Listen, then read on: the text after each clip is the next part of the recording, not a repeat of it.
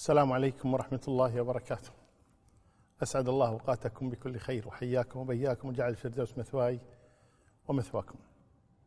أما بعد فنحن في ليلة الاثنين ليلة الثلاثين من شهر ربيع الأول سنة 42 و400 بعد الألف من هجرة النبي الكريم صلى الله عليه وسلم الموافق ليلة السادس عشر من الشهر الحادي عشر سنة عشرين وألفين من ميلاد المسيح عليه السلام. وما زلنا مع كتاب التوحيد للإمام المجدد محمد بن عبد الوهاب بن سليمان الوهابي التميمي رحمه الله تبارك وتعالى المتوفى سنة ست ومائتين وألف, وألف بعد الهجرة من الهجرة من سنة آه، من هجرة النبي صلى الله عليه وآله وسلم. ووصلنا إلى الباب السابع عشر ها؟ سم. بسم الله والحمد لله والصلاة والسلام على رسول الله وعلى آله وصحبه ومن والاه اللهم اغفر لشيخنا ولمشايخه ولوالدينا وللمسلمين والمؤمنين أجمعين اللهم آمين قال المؤلف رحمه الله باب قول الله تعالى بسم الله الرحمن الرحيم إنك لا تهدي من أحببت ولكن الله يهدي من يشاء وهو أعلم بالمهتدين. نعم. في هذا الباب اختار المؤلف رحمه الله تبارك وتعالى أن آه، يعنون له بهذه الآية إنك لا تهدي من أحببت ولكن الله يهدي من يشاء. هذا يقال للنبي محمد صلى الله عليه وسلم أشرف الخلق وأكرم الخلق. وأقربهم إلى الله تبارك وتعالى منزلة. يقول الله جل وعلا له يا محمد إنك لا تملك ضرا ولا نفعا. إنه ليس لك من الأمر شيء بل إن الأمر كله لله وإليه يرجع الأمر كله. فإذا كان هذا الكلام يقال للنبي محمد صلى الله عليه وسلم ترى ماذا يقال لغيره؟ من باب أولى. فمن سأل النبي صلى الله عليه وسلم بعد موته أو غيره من آه الناس من الأموات أو الغائبين شيئا فقد وقع في الشرك والعياذ بالله.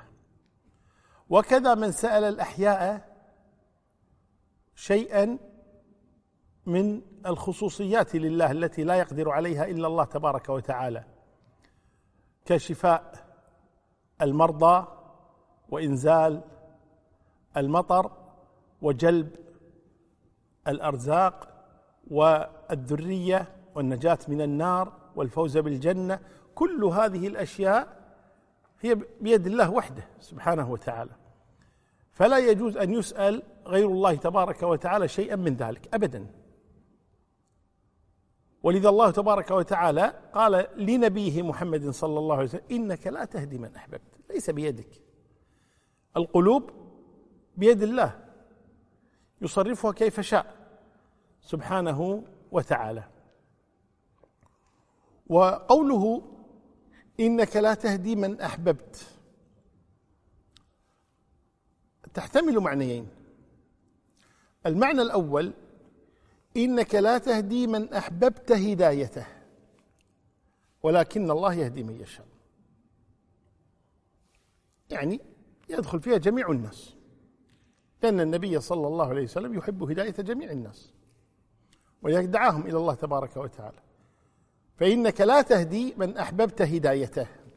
هذا المعنى الأول. المعنى الثاني إنك لا تهدي من أحببت أي أحببته لنفسه لذاته لشخصه ممن تحبه أنت. في فيكون الكلام عن أشخاص معينين يحبهم النبي صلى الله عليه وسلم وليس لعامة الخلق. وإنما أنت لا تهدي من أحببته أي من تحبه.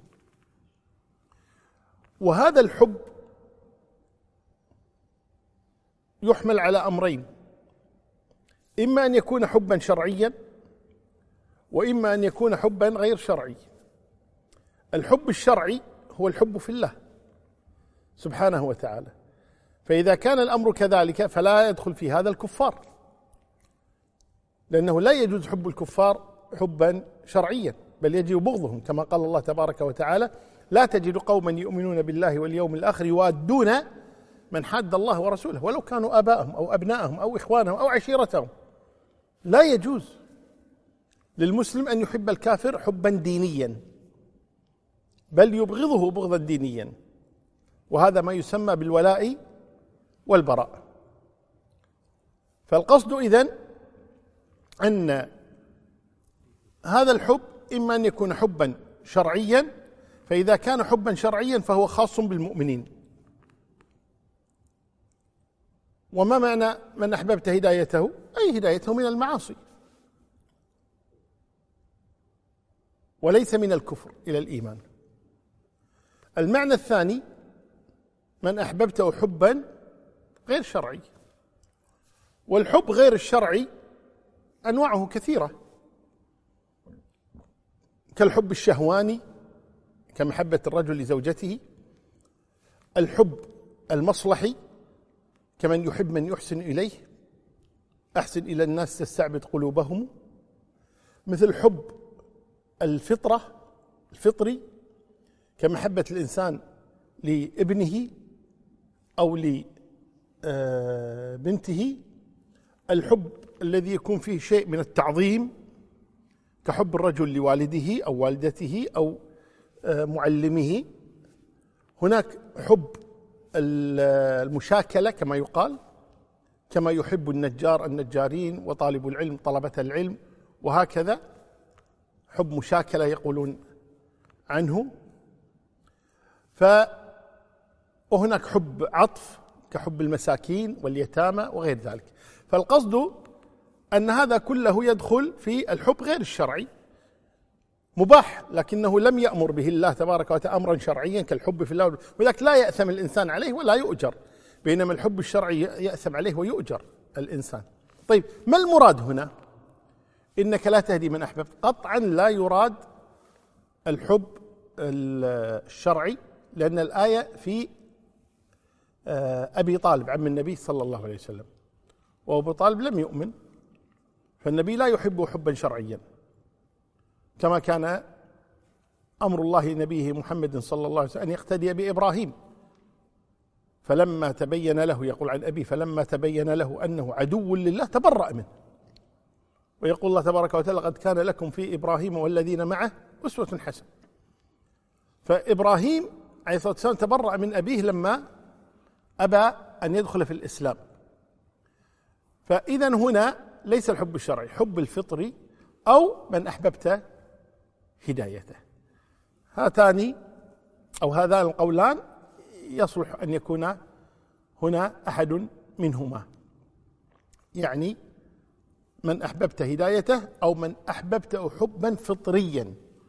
وطبيعي جدا النبي صلى الله عليه وسلم كان يحب أبا طالب حبا فطريا لأنه أولا عمه الأمر الثاني أنه نصره وأيده وقف معه ودافع عنه صلوات ربي وسلامه بل وخرج معه إلى الشعب ثلاث سنوات ورباه اعتنى به بعد موت عبد المطلب.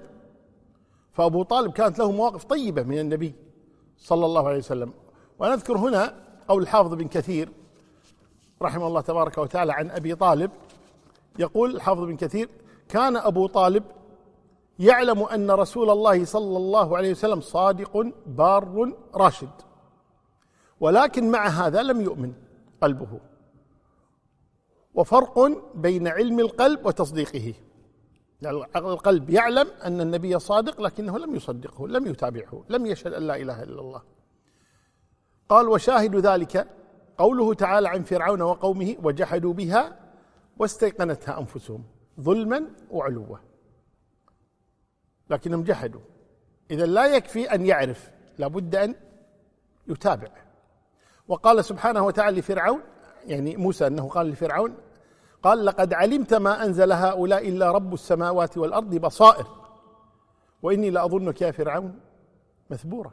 يقول أنت تعلم أني رسول وأني محق لكنك تعاند وتكابر. ومنها قول الله تبارك وتعالى نبيه محمد صلى الله عليه وسلم قد نعلم إنه ليحزنك الذي يقولون فإنهم لا يكذبونك. ولكن الظالمين بآيات الله يجحدون. يقول الحافظ بن كثير وكان أبو طالب يصد الناس عن أذية رسول الله صلى الله عليه وسلم وأصحابه بكل ما يقدر عليه من فعال ومقال ونفس ومال. ولكن مع هذا لم يقدر الله له الإيمان لما له تعالى في ذلك من الحكمة العظيمة والحجة القاطعة البالغة الدامغة التي يجب الإيمان بها والتسليم لها. ولولا ما نهانا الله عنه من الاستغفار للمشركين لاستغفرنا لأبي طالب وترحمنا عليه. فأبو طالب اذا له مواقف طيبة جدا من النبي صلى الله عليه وسلم واشتهرت لامية أبي طالب. أبيات قالها عن النبي صلى الله عليه وسلم وهي قصيدة طويلة قال عنها الحافظ بن كثير هذه قصيدة عظيمة بليغة جدا لا يستطيع أن يقولها إلا من نسبت إليه وهي أفحل من المعلقات السبع وأبلغ في تأدية المعنى فيها جميعا. ذكر ابن هشام وغيره يعني بعض هذه الأبيات من هذه اللامية لكن قال ابن هشام هذا ما صح لي من هذه القصيدة وبعض أهل العلم بالشعر ينكر أكثرها. يعني في أشياء زيدت. على هذه القصيدة. اخترت منها بعض الأبيات يقول أبو طالب لقريش كذبتم وبيت الله نبزى محمدا ولما نطاع دونه ونناضل ونسلمه حتى نصرع حوله ونذهل عن أبنائنا والحلائل وأبيض يستسقى الغمام بوجهه ثمال اليتامى عصمة للأرامل يلوذ به الهلاك من آل هاشم فهم عنده في رحمة وفواضل. لعمري لقد كلفت وجدا بأحمد وإخوته دأب المحب المواصل. فوالله لولا أن أجيء بسبة تجر على أشياخنا في القبائل لكنا اتبعناه على كل حالة من الدهر. جدا غير قول التهازل لقد علموا أن ابننا لا مكذب. لدينا ولا يعنى بقول الأباطل. هذا يقوله أبو طالب عن النبي محمد صلى الله عليه وسلم ولكن مع هذا لم يقدر الله له أن يسلم. سبحان الله. نصر النبي ودافع عنه ووقف معه لكن مع هذا بقي على دين ابائه كما سيأتي في الحديث الآن المذكور. أه وهنا هل هناك تعارض لأن بعض العلم يطرح هذا الإشكال. هل هناك تعارض بين قول الله تبارك وتعالى لنبيه محمد صلى الله عليه وسلم إنك لا تهدي من أحببت ولكن الله يهدي من يشاء. في آية أخرى يقول الله تبارك وتعالى نبيه محمد صلى الله عليه وسلم وإنك لتهدي إلى صراط مستقيم. فأثبت مرة له الهداية وإنك لتهدي إلى صراط مستقيم ونفى عنه الهداية إنك لا تهدي من أحببت. هذا ليس تعارضا إلا عند من يجهل اللغة العربية ويجهل كلام العرب ويجهل القرآن الكريم ولا يعرف قدره وبلاغته. قال أهل العلم الهداية هدايتان. من عرف أن الهداية هدايتان لم يشكل عليه المعنى لأن هناك هداية تسمى هداية الدلالة والإرشاد. وهناك هداية أخرى هداية التوفيق والإلهام لهداية القلوب. فالله تبارك وتعالى أثبت لنبيه محمد صلى الله عليه وسلم هداية الدلالة والإرشاد. ونفى عنه هداية القلوب لهداية التوفيق والإلهام. هذه بيد الله وحده سبحانه وتعالى لا يملكها أحد. أبدا. لا محمد صلوات ربي وسلامه عليه ولا غيره من باب أولى. هداية القلوب بين يدي الله سبحانه وتعالى. كما قال الله جل وعلا القلوب بين أصبعين. يقول النبي صلى الله عليه وسلم القلوب بين أصبعين من أصابع الرحمن يقلبها كيف شاء. ليست بيد أحد أبدا. ولذا قال الله لنبيه محمد صلى الله عليه وسلم إنك لا تهدي من أحببت أي هداية القلب. لا تستطيع. ليس بيدك قلوب الناس. وفي قوله وإنك لتهدي أي تدل وتبين وترشد. هداية الدلال والإرشاد. ومنها نفهم قول الله تبارك وتعالى إنا هديناه السبيل إما شاكرا وإما كفورا. فكيف يكون هداه يكون شاكر أو كفور؟ إذا كان هداه السبيل هداية التوفيق لا يكون إلا شاكرا. لكن بين الله جل وعلا أن الهداية هنا إنا هديناه السبيل أي وضحنا وبينا وأرشدنا لكن هو يختار. إما أن يكون شاكرا وإما أن يكون كفورا. ومنها قول الله تبارك وتعالى وأما ثمود فهديناهم فاستحبوا العمى على الهدى. هديناهم أي بينا لهم وضحنا لهم أرشدناهم لكن ما ما أرادوا الهداية. كفروا بها صدوا عنها وندوا. فهذه إذن هداية الدلالة والإرشاد. أما هداية التوفيق والإلهام فهذه بيد الله وحده. هداية الدلالة والإرشاد بيد كل أحد. بل حتى في لغة العرب. لما يأتيك شخص يقول دلني على طريق مكة شرفها الله. فتقول له تأخذ الطريق الفلاني ثم الطريق الفلاني ثم كذا ثم كذا حتى تصل إلى مكة. فيقال لك ماذا فعلت؟ قل هديته. أي دللته على الطريق. فهداية الدلاله والإرشاد بيد محمد صلى الله عليه وسلم بيد كل أحد. أما هداية التوفيق والإلهام فهذه بيد الله وحده سبحانه وتعالى. وبذلك نجمع أو يجمع بين قول الله تبارك وتعالى إنك لا تهدي من أحببت وقول الله تبارك وتعالى وإنك لتهدي إلى صراط مستقيم. نعم. أحسن الله إليكم. قال المؤلف رحمه الله في الصحيح عن ابن المسيب عن أبيه قال لما حضرت أبا طالب الوفاة جاءه رسول الله صلى الله عليه وسلم وعنده عبد الله بن أبي أمية وعنده عبد الله بن أبي أمية وأبو جهل فقال له يا عم قل لا إله إلا الله كلمة أحاج لك بها عند الله فقال له أترغب عن ملة عبد المطلب فأعاد عليه النبي صلى الله عليه وسلم فأعاد فكان آخر ما قال هو على ملة عبد المطلب وأبى أن يقول لا إله إلا الله. فقال النبي صلى الله عليه وسلم لا أستغفرن لك ما لم أنه عنك. فأنزل الله عز وجل ما كان للنبي والذين آمنوا أن يستغفروا للمشركين. وأنزل الله في أبي طالب إنك لا تهدي من أحببت ولكن الله يهدي من يشاء. نعم. هذا حديث أخرجه البخاري في صحيحه. يقول عن ابن المسيب يقال المسيب ويقال المسيب وينقل بعض أهل آه، الحديث عن سعيد بن المسيب أنه كان لا يرضى أن يقال ابن المسيب. مسيب يعني تركه الناس. مسيب هو الذي يترك. فيقول ينقل عنه يقول سيب الله من سيبني وإنما أنا ابن المسيب وليس ابن المسيب. بغض النظر لكن هو مشهور ابن المسيب. آه سعيد المسيب أو سعيد المسيب حسب ما يقال يروي عن أبيه هذا الحديث وأبوه هو المسيب أو المسيب ابن حزن. وحزن أيضا صحابي. فالمسيب هذا والد سعيد أسلم. وأبوه حزن أيضا أسلم. وهم من بني مخزوم. وأبو جهل كذلك من بني مخزوم. هذا الآن بنو مخزوم هم الذين كانوا يزورون أبا طالب. وهم على كل حال يعني أبناء عمومة كلهم. قريش كلهم أبناء عمومة. فأبو جهل الذي هو عمرو بن هشام المخزومي والحزن أو المسيب ابن الحزن اللي هو المخزومي وكذلك عبد الله بن أبي أمية المخزومي وهو أخو أم سلمة أم المؤمنين. فهؤلاء ثلاثة من بني مخزوم كانوا عند أبي طالب في تلك الفترة في يعني آخر لحظات حياته. كانوا عنده. يعودونه.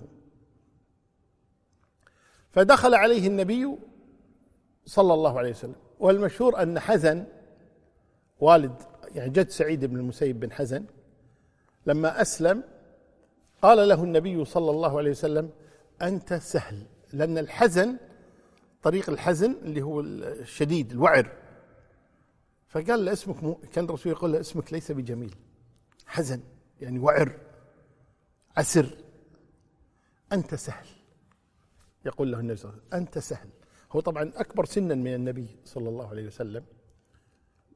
فقال له أنت سهل. فقال بل أنا كما سماني أبي. رفض أن يغير اسمه. والنبي غير أسماء كثير من الصحابة. رضي الله عنهم. لكن هذا حزن رفض أن يغير اسمه. قال كما سماني أبي ما راح أغير اسمي.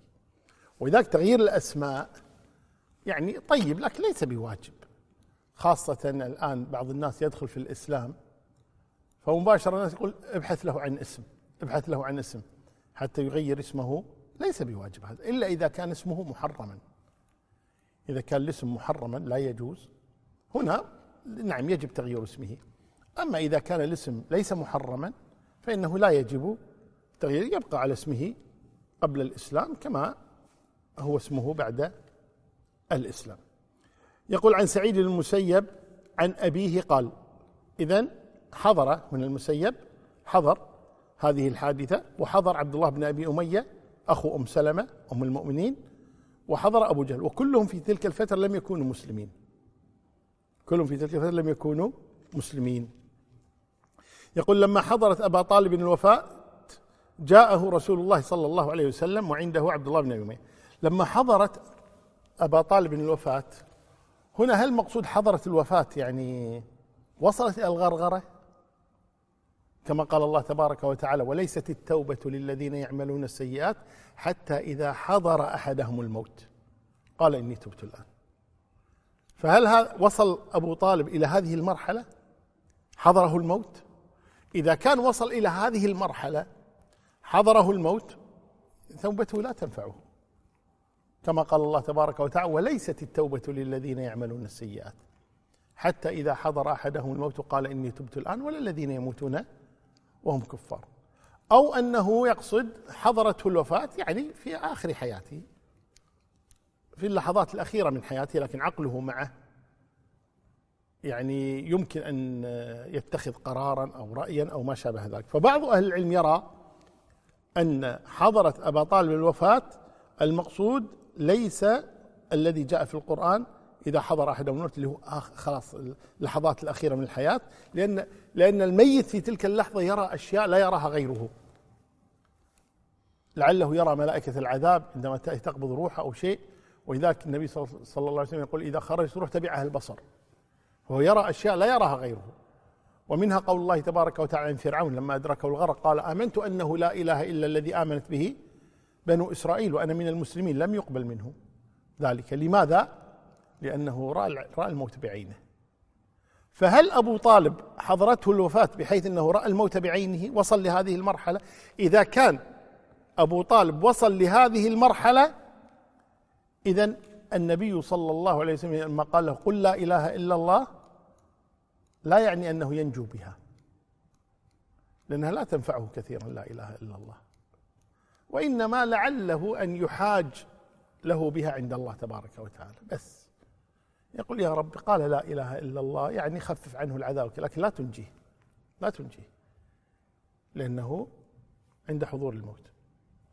وإذا قلنا إن حضرة أبا طالب الوفاة المقصود بها قرب موته ولم تصل إلى مرحلة الغرغرة لأن النبي صلى الله عليه وسلم يقول تقبل توبة العبد ما لم يغرغر يعني لم يصل إلى الغرغرة بعد في مجال كما قال الله تبارك وتعالى وليست آه، هل ينظرون إلى تأتي إلا أن تأتيهم الملائكة أو يأتي ربك أو يأتي بعض آيات ربك يوم يأتي بعض آيات ربك لا ينفع نفسا إيمانها لم تكن آمنت من قبل أو كسبت في إيمانها خيرا. فقالوا هل ينفعه أو لا ينفعه؟ بعضهم قال إذا قلنا حضرت الغرغرة وصلت إذا لا ينفعه. وإنما قالها النبي صلى الله عليه وسلم من باب قل لا إله أنا أحاج لك بها عند الله تبارك وتعالى. أو في رواية النبي صلى الله عليه وسلم قال يعني آه، أدعو لك بها عند الله تبارك وتعالى أن يخفف عنك العذاب وليس يزيل عنك العذاب. تكون حجة يعني في التخفيف وليس في النجاة. طيب؟ وإذا قلنا إن حضرة الوفاة لم تصل إلى الغرغرة إذا تنفعه. كما زار النبي صلى الله عليه وسلم يهوديا شابا مريضا فجاءه النبي صلى الله عليه وسلم فدعاه إلى الإسلام. فسكت الغلام وكان أبوه حاضرا والتفت إلى أبيه كأنه يقول ماذا ترى يا أبي؟ فقال له أبوه أطع أبا القاسم. والأبو ما أطاع أبا القاسم. قال أطع أبا القاسم. فنطق بالشهادتين ثم مات. فقال النبي صلى الله عليه وسلم الحمد لله الذي أنقذه من النار به. يعني بتعليمي له أو بدعوتي له إلى النطق بالشهادتين ومات.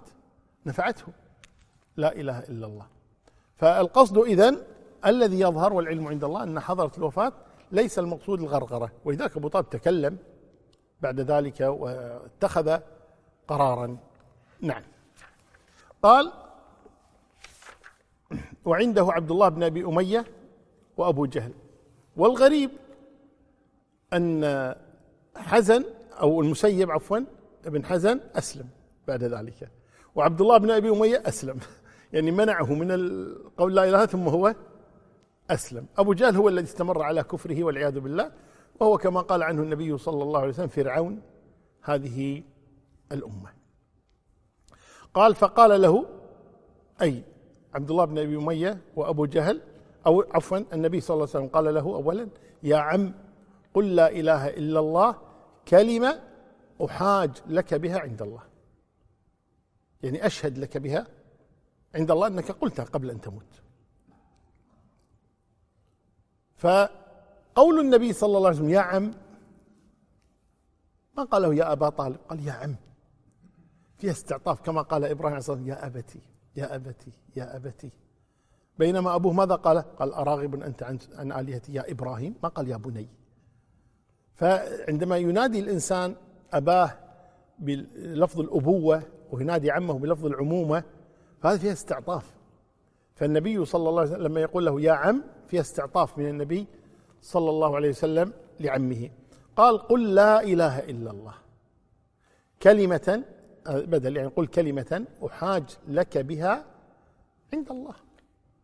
وهذا فيه يعني أن الإنسان إذا جاء إلى الميت يرغبه في الخير يدعوه إلى الخير يحسن ظنه بالله تبارك وتعالى. طبعا هنا الأصل أنه كافر فالنبي صلى الله عليه وسلم يدعوه إلى الخير وهذا يدل على أن النبي صلى الله عليه وسلم لم ييأس من الدعوة إلى الله تبارك حتى وهو على فراش موت جاءه يدعوه صلوات ربه وسلامه عليه.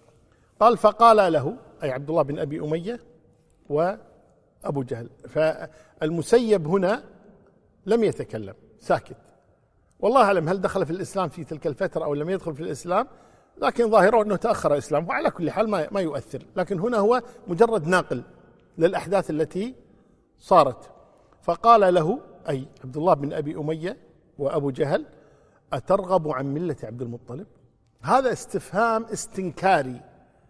أي كيف ترغب عن ملة عبد المطلب؟ ليس لك أن ترغب عن ملة عبد المطلب.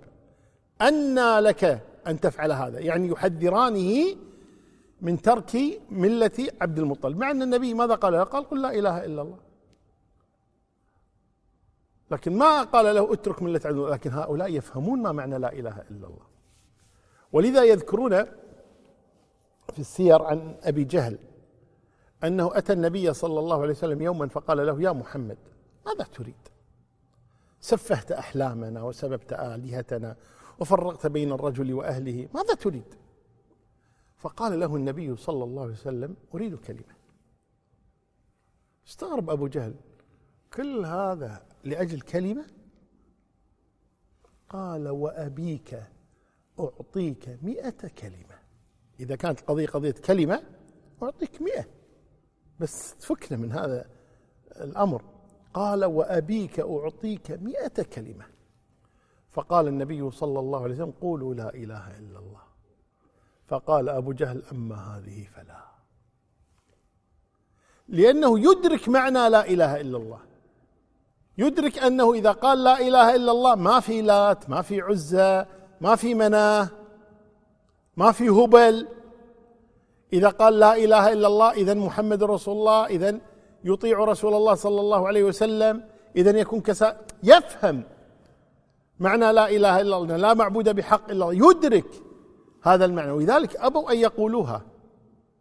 وقالوا كما ذكر الله عنهم أجعل الآلهة إلها واحدة. يعني لا إله إلا الله معناها الآلهة التي تعبد من دون الله كلها تذهب هباء منثورا. وإذا قال الله تبارك وتعالى وإذا قيل لهم لا إله إلا الله يستكبر إنهم كانوا إذا قيل لهم لا إله إلا الله يستكبرون ويقولون إنا لتاركوا آلهتنا. لشاعر مجنون. يعني معناته إذا قلنا لا إله إن سنترك آلهتنا. وذاك يقول الله تبارك وتعالى عنهم ماذا عفوا ماذا قاله هنا المسيب عنهم؟ قالوا أتترك ملة عبد المطلب؟ أترغب عن ملة عبد المطلب؟ يعني لا إله إلا الله فيها ترك لملة عبد المطلب وهذا فيه يعني ذكر ما يهيج النعرة الجاهلية عنده. ذكروا له ما يهيج النعرة الجاهلية. تترك ملة عبد المطلب؟ أترغب عن ملة عبد المطلب؟ وهذا يبين أيضا أمرا هو خطورة نافخ الكير. مثل الجليس الصالح والجليس السوء كحامل المسك ونافخ الكير. فنافخ الكير إما أن يحرق ثيابك وإما أن تجد منه ريحة منتنة. هذا. رفقاء السوء كيف منعوا أبا طالب من أن يقول لا إله إلا الله؟ يمكن لو كانوا غير موجودين ممكن قالها. لكن هذان جالسان عنده أترغب عن ملة عبد المطلب؟ أتترك دين آبائك؟ فقال آخر كلامي هو على ملة عبد المطلب كما قال الله تبارك وتعالى عنهم إن وجدنا آباءنا على أمة وإن على آثارهم مهتدون وفي الآية الأخرى مقتدون. فمنعوه من أن يقول هذه الكلمة يعني بالتأثير وليس بالضرب ولا بهذا لكن بالتأثير أثروا عليه. قالوا أترغب عن ملة عبد المطلب؟ فأعاد عليه النبي يا عم قل لا إله إلا الله. فأعاد عليه تترك ملة عبد المطلب تترك تترك ملة آبائك. فكان آخر ما قال هو على ملة عبد المطلب وهذا من الأدب لم يقل لفظه بالضبط لأنه هو قال أنا. لكن آه، المسيب ما أراد أن يقولها قال هو. حتى لا تنسب إليه أنا وإنما قال هو. قال هو على ملة عبد المطلب وأبى أن يقول لا إله إلا الله. يقول المسيب فقال النبي صلى الله عليه وسلم لأستغفرن لك. ما لم أنهى. لأستغفرن يعني تقديرها أو هي في حقيقتها والله لأستغفرن لك وعد من النبي صلى الله عليه وسلم لأبي طالب أن يستغفر الله له. طيب ويقسم على ذلك. القسم محذوف. أي والله لأستغفرن لك. ما لم أنهى. أي ما لم أمنع. وكأن النبي صلى الله عليه وسلم يشير, يشير إلى أنه احتمال كبير أنه يمنع. وفعلا مدع. من هذا صلوات ربي وسلامه عليه. وإذا يقول فأنزل الله تبارك وتعالى ما كان للنبي والذين آمنوا أن يستغفروا للمشركين ولو كانوا أولي قربى. وهذا أيضا يبين شفقة النبي صلى الله عليه وسلم على عمه حيث إنه ناصره ووقف معه ودافع عنه. لكن سبحان الله ما قدر الله له أن يسلم. قد جاء من شعر أبي طالب أنه يقول للنبي محمد صلى الله عليه وسلم قبل هذه الحادثة يقول له ودعوتني وزعمت أنك ناصحي فلقد صدقت وكنت قبل أمينا ولقد علمت بأن دين محمد من خير أديان البرية دينا لولا الملامة. أو حذار مسبة. لوجدتني سمحا بذاك مبينا. لكن أنا ما بي مشاكل مع الناس. حتى إنه نقل عنه بعضهم أنه لما قيل له لماذا لا تسلم؟ قال إني أستحيي أن أسجد فيعلو إستي على رأسي. إستي يعني مقعدتي. لما أسجد تكون المقعدة فوق ورأسي تحت في الأرض؟ لا أستحيي من هذا. إني أستحيي أن ترتفع استي على رأسي وقدر الله تبارك وتعالى أنه لم يسلم ولم يتابع النبي صلى الله عليه وسلم. قال فأنزل الله جل وعلا ما كان للنبي والذين آمنوا أن يستغفروا للمشركين. وهنا أشكل على هذا بعض أهل العلم. وهو كيف يقول المسيب فأنزل الله جل وعلا ما كان النبي والذين آمنوا يستغفروا للمشركين. لأن هذه آية في سورة التوبة آية سورة التوبة كلها مدنية. وهذه الحادثة في مكة قبل الهجرة لما كان أبو طالب حيا. فكيف نزلت في تلك الفترة؟ والصحيح والعلم عند الله تبارك وتعالى أن الذي نزل على النبي صلى الله عليه وسلم هو الآية التي بعدها وهي قوله وأنزل الله في أبي طالب إنك لا تهدي من أحببت ولكن الله يهدي من يشاء. طيب متى نزلت إذن ما كان النبي والذين آمنوا يستغفروا للمشركين؟ ذكروا أن هذه إنما نزلت لما زار النبي صلى الله عليه وسلم قبر أمه أثناء خروجه من المدينة إلى مكة الظاهر لعمرة الحديبية. فزار قبر أمه يقول النبي صلى الله عليه وسلم يقول الصحابي زار النبي قبر أمه فبكى هناك. لأن أمه كانت قد ماتت هنا بين مكة والمدينة. كانت زايرة آه، قبر زوجها اللي هو آه، عبد الله طيب أو إيه نعم عبد الله وهي راجعة فتوفيت هناك في سرف. وهي راجعة توفيت. فالنبي صلى الله عليه وسلم زار قبره وبكى صلى الله عليه وسلم. فقيل له ما الذي أبكاك؟ قال استأذنت ربي في أن أزور قبر أمي فأذن لي. واستأذنته في أن أستغفر لها فلم يأذن لي. هذا الذي أبكاه أنه لم يأذن له الله أن يستغفر لها لأنها لم تكن مسلمة. فقال الله تبارك وتعالى ما كان للنبي والذين آمنوا أن يستغفروا للمشركين ولو كانوا أولي القربى. ما ما يستغفروا للمشركين ولذا بعض الجهل اليوم يأتي يترحم على يهودي أو على نصراني أو على ملحد يترحم عليه وهذا لا يجوز لا يجوز. أن أن يستغفر الإنسان أو يترحم على غير المسلم أبدا. لكن يجوز له أن يدعو له بالهداية إن كان حيا. يقول اللهم اهده. ما في بس دعاء لل آه، ها ما في بس. لما جاء آه، طفيل بن عمرو للنبي صلى الله عليه وسلم وكان قد دعا دوسا قبيلته فأبوا عليه. فأتى النبي صلى الله عليه وسلم قال يا رسول الله إن دوسا أبت أن تدخل في دين الله. فادعوا الله على دوس. فرفع النبي يديه وقال اللهم اهدي دوسا. فالهداية الكافر ما فيها بس أبدا.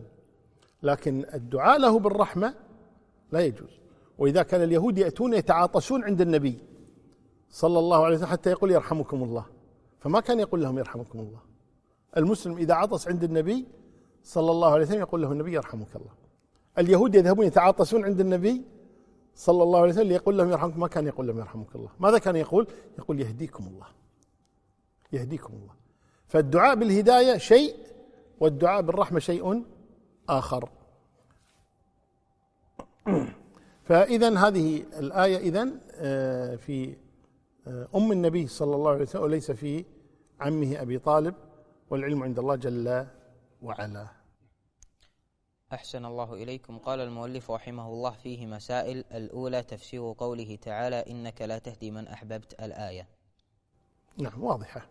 نعم. الثانية تفسير قوله تعالى ما كان للنبي والذين آمنوا أن يستغفروا للمشركين الآية. نعم كذلك. الثالثة وهي المسألة وهي المسألة الكبيرة تفسير قوله صلى الله عليه وسلم قل لا إله إلا الله. بخلاف ما عليه من يدعي العلم. نعم لأن هناك من يقول لا إله إلا الله ولا يدرك معناها. النبي لما امتنع أبو ولا أبو طالب يستطيع يقول النبي لا إله إلا الله لكن لا تنفعه إذا لم يعتقد بهذه الكلمة وأبى أن يقولها لأنه يعلم معناها ومدلولها لذلك امتنع عن قولها نعم الرابعة أن أبا جهل ومن معه يعرفون مراد النبي صلى الله عليه وسلم إذ قال لرجل قل لا إله إلا الله فقبح الله من أبو فقبح الله من أبو جهل أعلم منه بأصل الإسلام. نعم لأن أبا جهل عرف معنى لا إله إلا الله جعل الآلهة إلها واحدا. بعض المسلمين الآن لا يعرف معنى لا إله إلا الله يقول لا إله إلا لا خالق إلا الله. هذا خطأ أو لا مبدع إلا الله خطأ. وإن كان صحيح أنه لا خالق إلا الله لكن ليس هذا معنى لا إله إلا الله. هذا هذا في الربوبية. أين الألوهية؟ وإنما لا أحد يستحق أن يعبد إلا الله. هذا معنى لا إله إلا الله. نعم. الخامسة جده صلى جده صلى الله عليه وسلم ومبالغته في إسلام عمه. نعم لأن زاره وهو فراش الموت ويعيد عليه ويكرر. وهنا مسألة وهي كون النبي صلى الله عليه وسلم يعيد عليه ويكرر مرتين أو ثلاث ذكر أهل العلم هنا مسألة وهي إذا كان الإنسان على فراش الموت وهو مسلم فالنبي صلى الله عليه وسلم يقول من كان آخر كلامه لا إله إلا الله دخل الجنة. فهل يشرع هل يشرع أن آه، يعني نذكر الميت نقول له قل لا إله إلا الله مثلا حتى يكون آخر كلامه؟ قال بعضهم ما في بس يقال له قل لا إله إلا الله حتى يكون آخر كلامه لا إله إلا الله. وبعضهم قال إذا كان هذا يعني طبعه عصبي حار مثلا أو كذا حاد الطبع. لا يقال حتى لا يتضجر يقول ماني قايل والعياذ بالله أو غير ذلك من الكلام. فلا وإنما يقال عنده لا إله إلا الله. لكن حال أبي طالب النبي يعيد عليه هذا يختل لأن هذا كافر أصلي. هذا كافر أصلي. فلا مانع أن يعاد عليه ويكرر قل لا إله إلا الله. نعم. السادسة أود على من زعم إسلام عبد المطلب وأسلافه. أبي طالب ولا عبد المطلب؟ عبد المطلب. مكتوب عبد المطلب؟ نعم. أي نعم.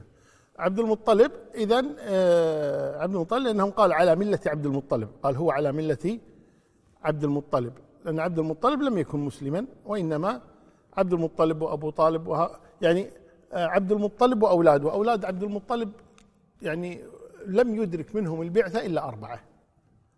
وهم أبو لهب وأبو طالب ولم يسلما وحمزة والعباس وقد أسلما. نعم.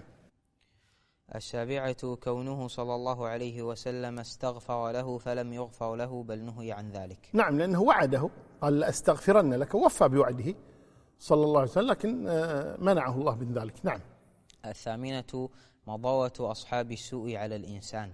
نعم رفقاء السوء. كيف أضروا بأبي طالب؟ مع أنه يمكن لو كان وحده كما قلنا كان ممكن أن يستجيب للنبي صلى الله عليه وسلم.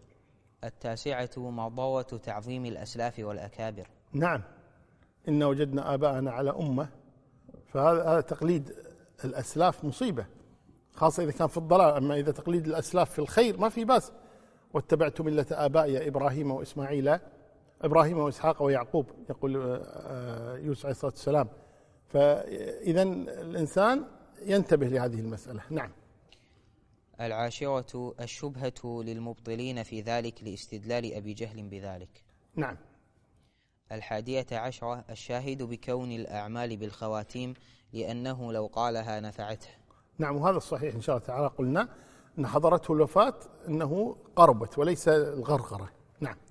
الثانية عشرة التأمل في كبر هذه الشبهة في قلوب الضالين لأن في القصة أنهم لم يجادلوه إلا بها مع مبالغته صلى الله عليه وسلم وتكريره. فلا أجل فلأجل عظمتها ووضوحها عندهم اقتصروا عليها. نعم. لأن واضحة عندهم لا إله إلا الله معناها ترك ما كان عليه الآباء والأجداد. انتهت؟ ها؟ طيب. قال ذكر, ذكر بعض أهل العلم أيضا فوائد أخرى منها جواز عيادة المريض المشرك. النبي عاده وهو مشرك وعاد اليهودي وهو مشرك.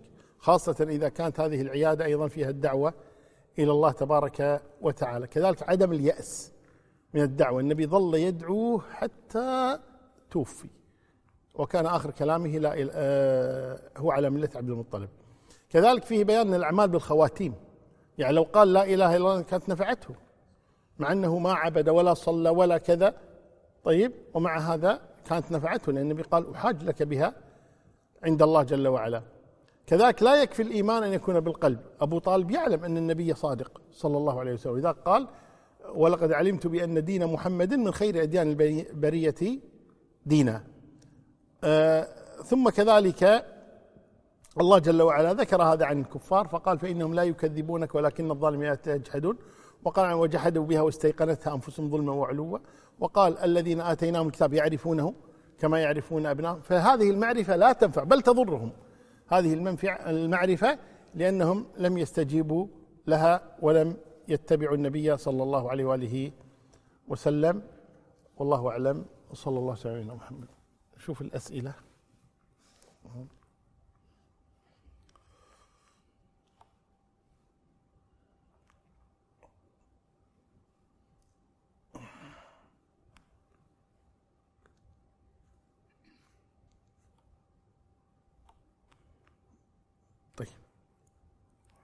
يقول قول الله تعالى ولكن الله يهدي من يشاء. هل معنى ذلك يجعلنا نطمئن ونستقر ونكون مطمئنين بأني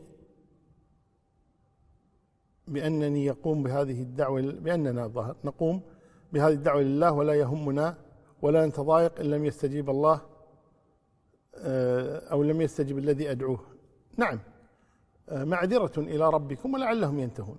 إنسان يعتذر إلى الله تبارك وتعالى لعله ينتهي عما كان عليه أو يهديه الله تبارك وتعالى. آه، هداية القلوب بيد الله سبحانه وتعالى. نعم يطمئن الإنسان. المهم لا تقصر في الدعوة وإرشاد الناس إلى الحق. يقول هل الدعاء يرد القضاء في الهداية؟ أي من لم يكن على الهداية ويدعي ويدعو ويدعي شخص لشخص أن الله يهدي يدعو ظاهر. شخص لشخص أن الله يهديه أو يدعو لشخص لنفسه من الله يهديه لا شك يعني الدعاء من أفضل الأمور. ولذا أبو هريرة دخل على النبي يوما وهو يبكي. فقال له النبي صلى الله عليه وسلم ما يبكيك؟ قال أمي نالت منك تكلمت عليك. يعني أمي كذا ضايق أبو هريرة ما يقدر عليها أمه فادعوا الله لها. فدعا النبي لأمي قال اللهم اهدي أم أبي هريرة وحببها وابنها للمسلمين للمؤمنين وحببهما في المؤمنين. يقول أبو هريرة فرجعت إلى البيت. فلما أردت أن قالت مكانك لا تدخل البيت. وسمعت صوت الماء. ثم فتحت الباب وإذا هي قد اغتسلت. لما رأتني قالت أشهد أن لا إله إلا الله وأشهد أن محمدا رسول الله. ففرح بذلك. بركة دعاء النبي صلى الله عليه وسلم. استجاب الله دعاءه وهداها. فالإنسان لا لا يأس يدعو. يدعو أن الله يهدي آه، الناس خاصة من يحب. يعني الحب الفطري أو الدنيوي. كيف ننال البركة في أوقاتنا؟ بالدعاء. دعاء إنسان يدعو الله تبارك وتعالى وينظم وقته فإن الله تبارك وتعالى يعني يبارك له فيه. يقول أنا معلم وفي الدراسة أونلاين ما حكم إرسال ولي الأمر الواجبات للمعلم ليقوم المعلم بحلها؟ وإذا كان يحرم هل يأثم المعلم؟ طبعا يأثم المعلم ويأثم ولي الأمر. لا يجوز هذا الكلام. ويضيعون الولد. يعني خله يدرس خله الولد يدرس يعني. شنو فائدة لما يأخذ شهادة؟ هو ما يفهم شيء. ما فائدة هذه الشهادة؟ هذا يعني من غباء ولي الأمر أنه يجيب عن أسئلة ولده حتى لو كانت امتحان أو أسئلة عادية يساعده يفهمه نعم بغير الامتحان طبعا الأسئلة اللي الواجبات وهذا يفهمه يدرس وياه كذا لكن الامتحان لا سيعرفون آه، مدى تحصيله هل حصل شيئا أو آه، ثور الله ببرسيمه ما ما فهم شيئا ولا عرف شيئا يعني لابد أن يعرف الأب مستوى ولده